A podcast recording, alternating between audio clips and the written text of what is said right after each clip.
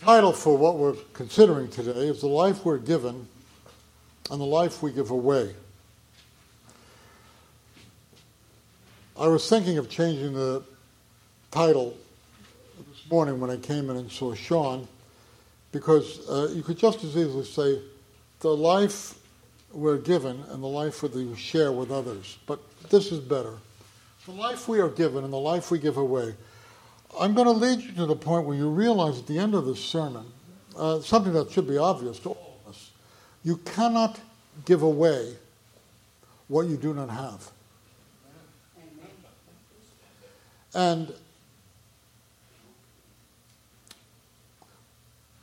my conviction, and the conviction of many of us here in this room, is that we are charged with sharing with others the good news of Yeshua the Messiah the good news of the sending forth of the Spirit, the good news of eternal life in the age to come. We're charged. We are the emissaries of this. We're the messengers.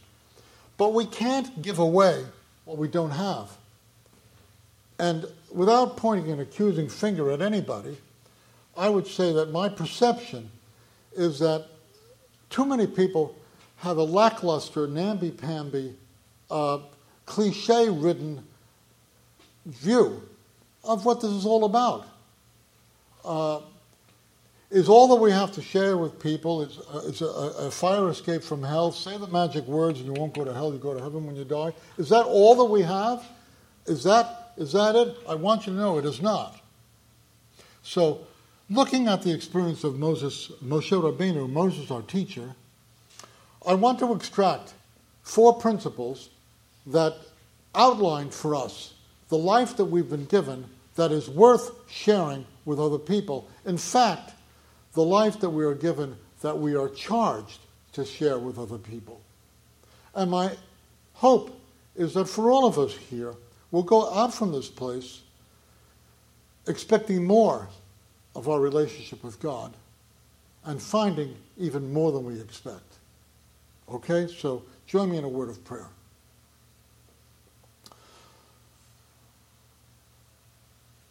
Eternal God, source of all being, non contingent one, the one whose existence depends on nothing else, but upon whom everything else depends for its existence. God of Abraham, Isaac, and Jacob, we come to you and we ask for your help.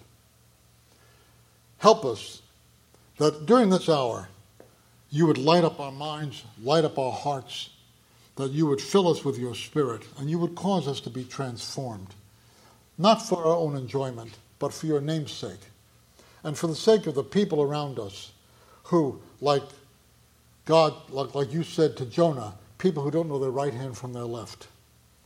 Help us that we might have much to share with them, that we will understand more about the life that we are given in order that we might be able to more enthusiastically and effectively give it away to others. Help us, we pray. Come, Holy Spirit, be welcome in our midst. We, uh, we ask you, in the name of the one who loved us, who gave himself for us, and who stands at the Father's right hand, ever making intercession for people like us. In his name we come boldly, asking for your mercy. Amen. Amen. Okay four aspects of the life that Moses describes in the passage which uh, Steve read. First of all, ours is an accompanied life. It's an accompanied life. Moses says to Hashem, he says, "Va'ata lo hodatani et asher tishlachini." You you have not told me, you've not showed me who you're going to send with me. Who will you be sending with me? Moses said, "Ah, you know, you've given me charge to take care of these people that I've led out of Egypt, taken to the promised land, but I'm not going. I'm not going alone. Are you going it alone in your life with God? Uh, you've heard from God, like Moses heard from God, but afterwards, do you feel like God patted you on the back and said, okay, Richard, okay, Marcia, okay, Hannah, okay, Stephen, okay, uh, I'll see you later. Is that what it is? That's not what it is. What we're called to is an accompanied life, and I'm going to show it to you from the Brit Hadashah as well. This is what we should expect. True confessions. I've been a religious professional for maybe close to 50 years. And much of the time, I was just busy uh, with information and with communication of information and processing information with people, but I didn't have uh, a developed sense of the fact of wait a minute, God is with me. Uh, uh, I am accompanied in every moment of every day. I'm accompanied. I, I'm going to refer to the Holy Spirit later on. I hope I don't upset any Baptists here by talking about the Holy Spirit. But uh, I call the Holy Spirit God's uh, uh, companion presence. We are companioned by God. That's what Moses said. I'm not going unless, unless you go with me, unless someone you send goes with me, maybe the angel of his presence. But we don't have to dot any I's or cross any T's here. I just want you to remember one thing. Ours is an accompanied life. I'll get back to that later on.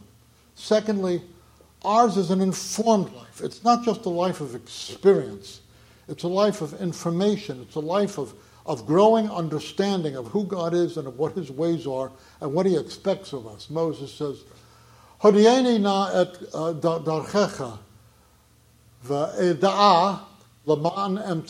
be'inecha. Show me your ways so that I will understand you and continue finding favor in your sight. The life to which God has called us is a life in which He's going to, he's going to explain Himself to us. He's going to explain life to us. We're going to learn. Are we going to learn everything? No.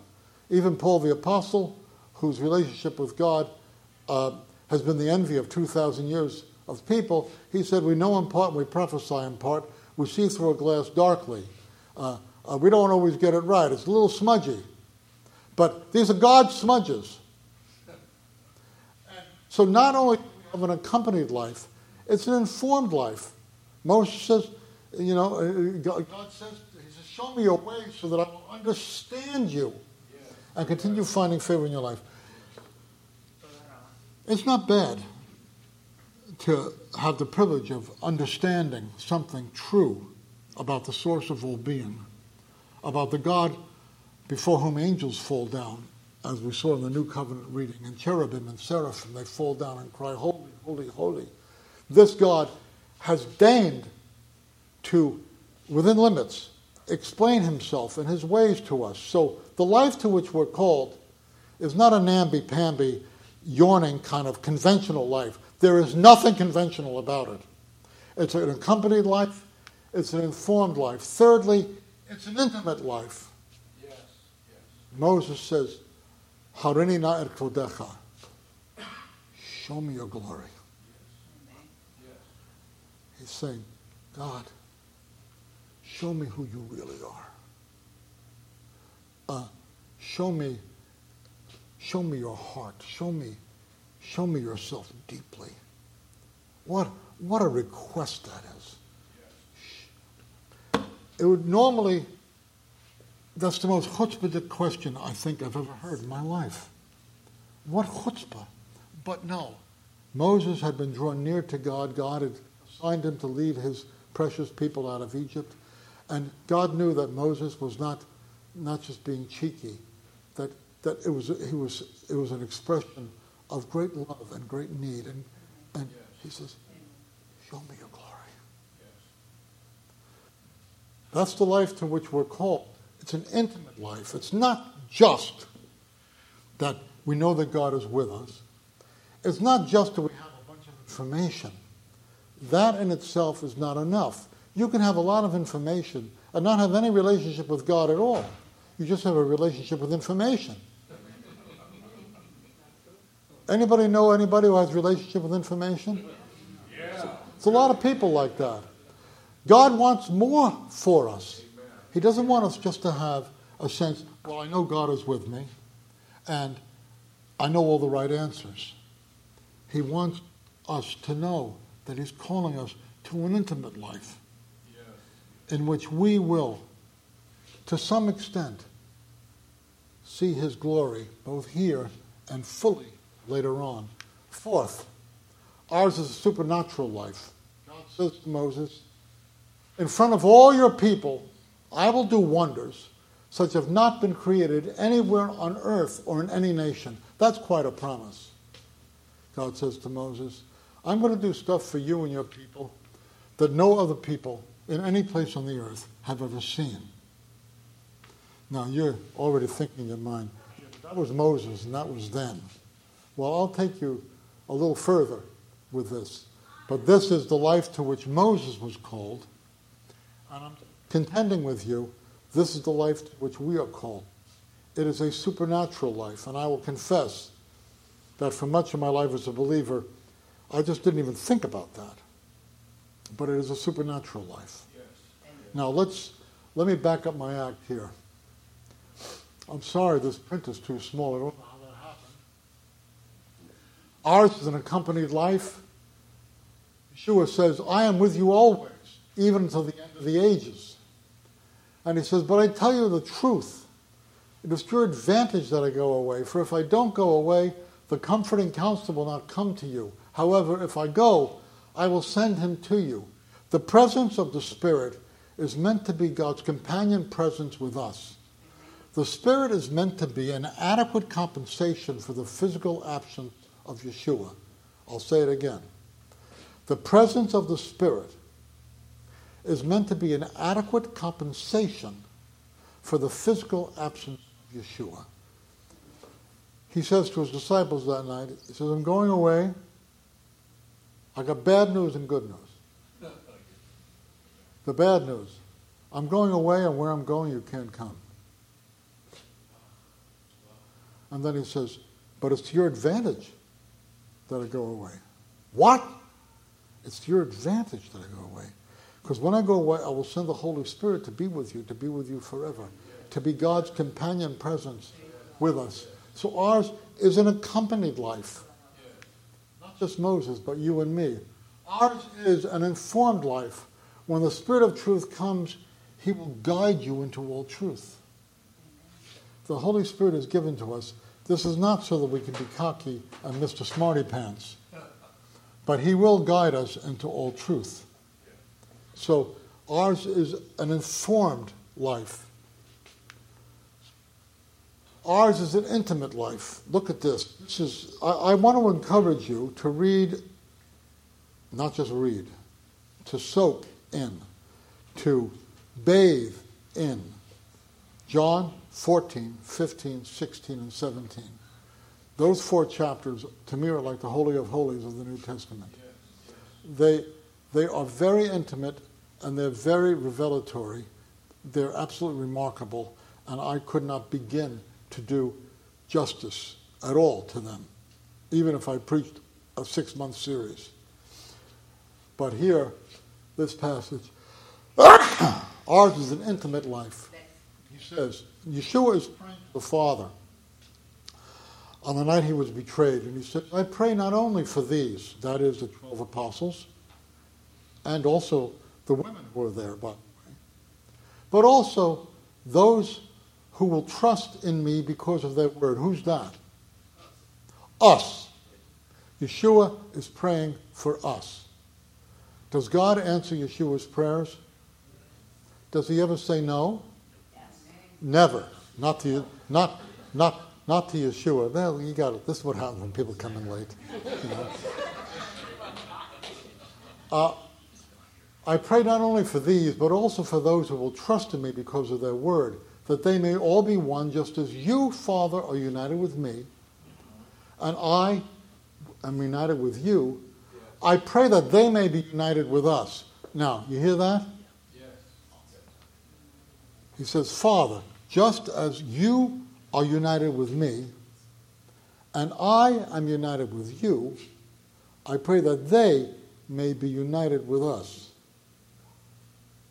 we're being invited into the fellowship of the, of the beingness of God, of the triunity of God. We experience that fellowship that the Father and the Son have together We are supposed to be participants in this. Do I understand this? No.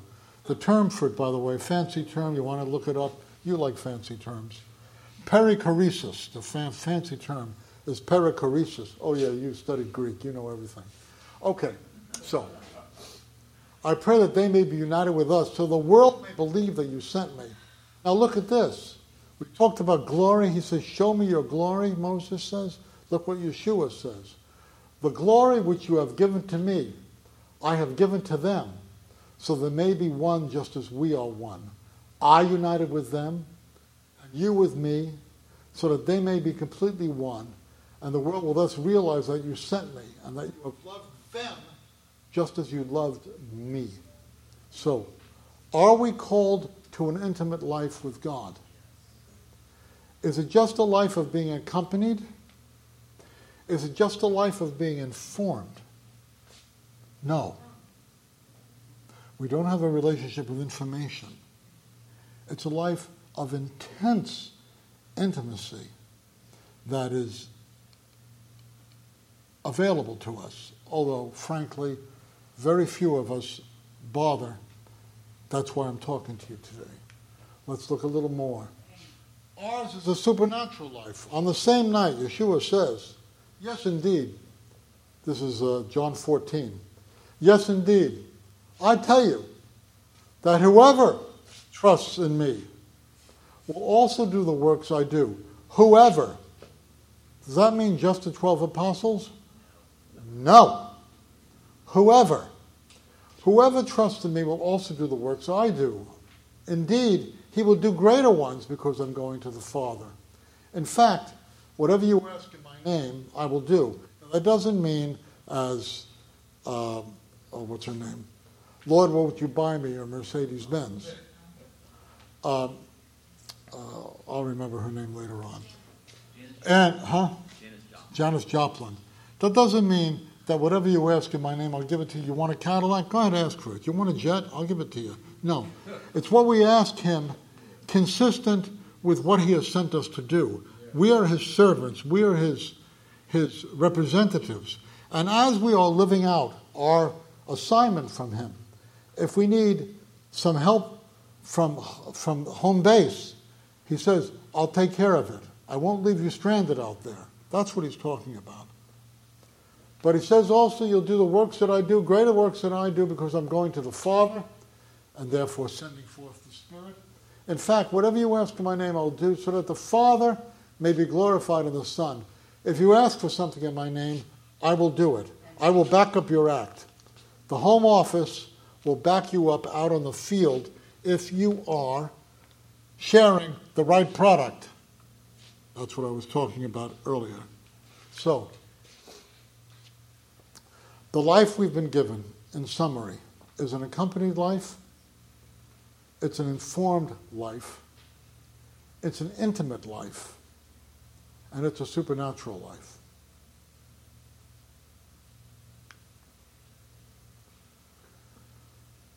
This is a quote from Dallas Willard. Dallas Willard was professor of philosophy at USC.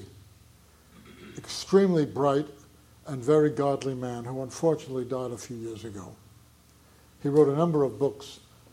Uh, this is from uh, his book called Hearing God, which was one of the most important books in my life that I ever read. And he said this uh, As a matter of fact, Melissa, do me a favor. Come up here and read that off the screen for us. Because I like the way you read. And here's a microphone. If we are really to understand the Bible record, we must enter into our study of it on the assumption that the experiences recorded there are basically of the same type as ours would have been if we had been there.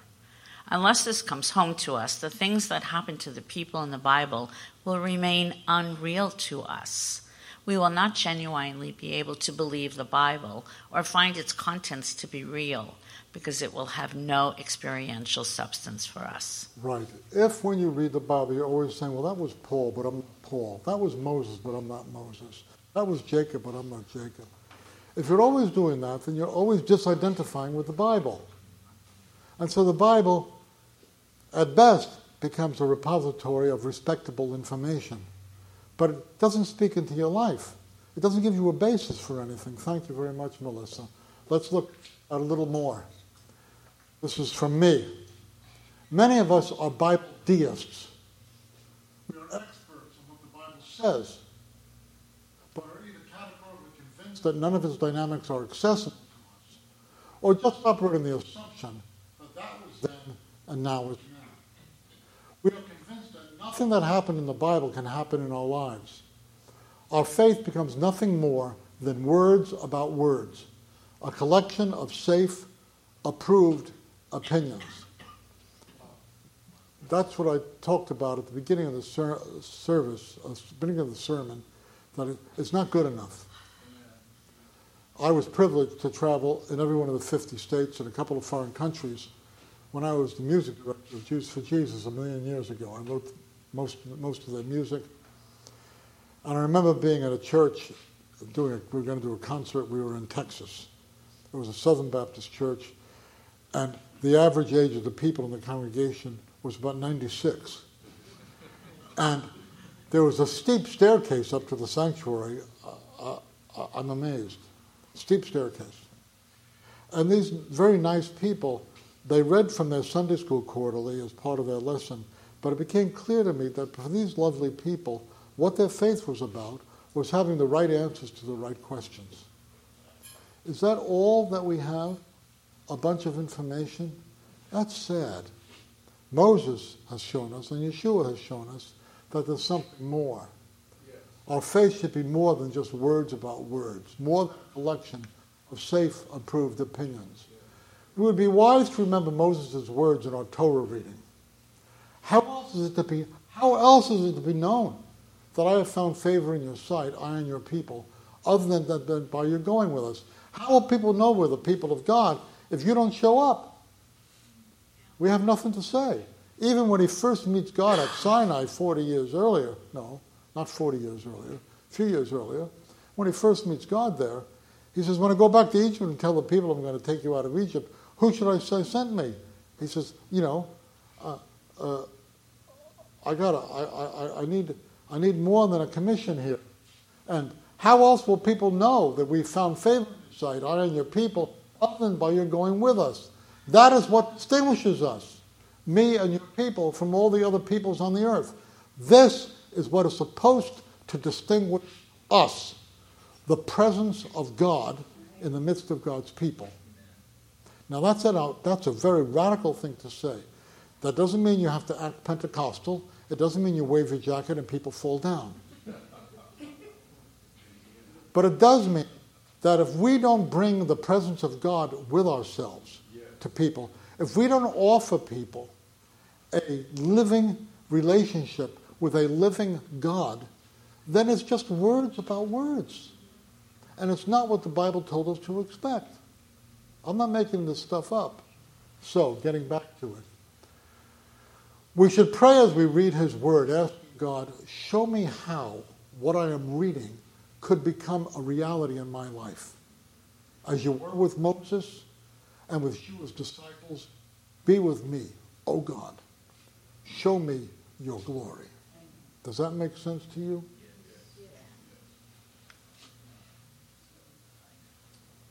So, as I said at the beginning, we can only give away what we have.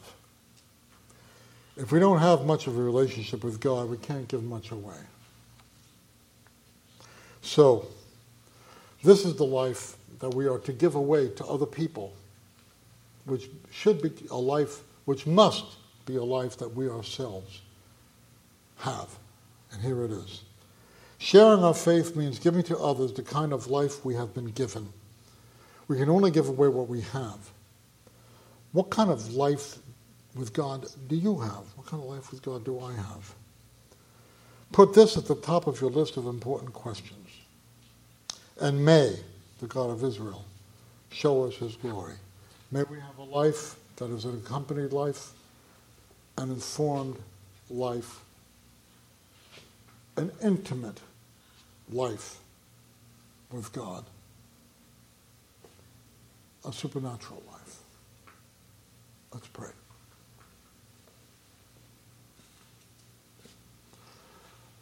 Father, what I've talked about today is very highfalutin. It's, um, it's rather grandiose. But you're a grandiose God. You told Moses, I'm going to do something for you and your people that has never been done by any, for any nation on the face of the earth. You're a grandiose God. Yeshua said that the people who believe in me will also do the works that I do and greater works than I do, they will do because I go to the Father. That's pretty grandiose, God.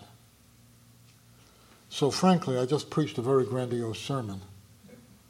And I cannot deliver to other people these benefits that I named. Only you can. So I pray for each of you here that God would plant in you a persistent hunger, a persistent longing, a holy insistence where you will be people who will not settle for a conventional, respectable, ho hum life with God. May you long for and May you find exceedingly abundantly beyond all you ask or even think the life that has been described to you today. I ask this in Yeshua's name. Amen. Amen.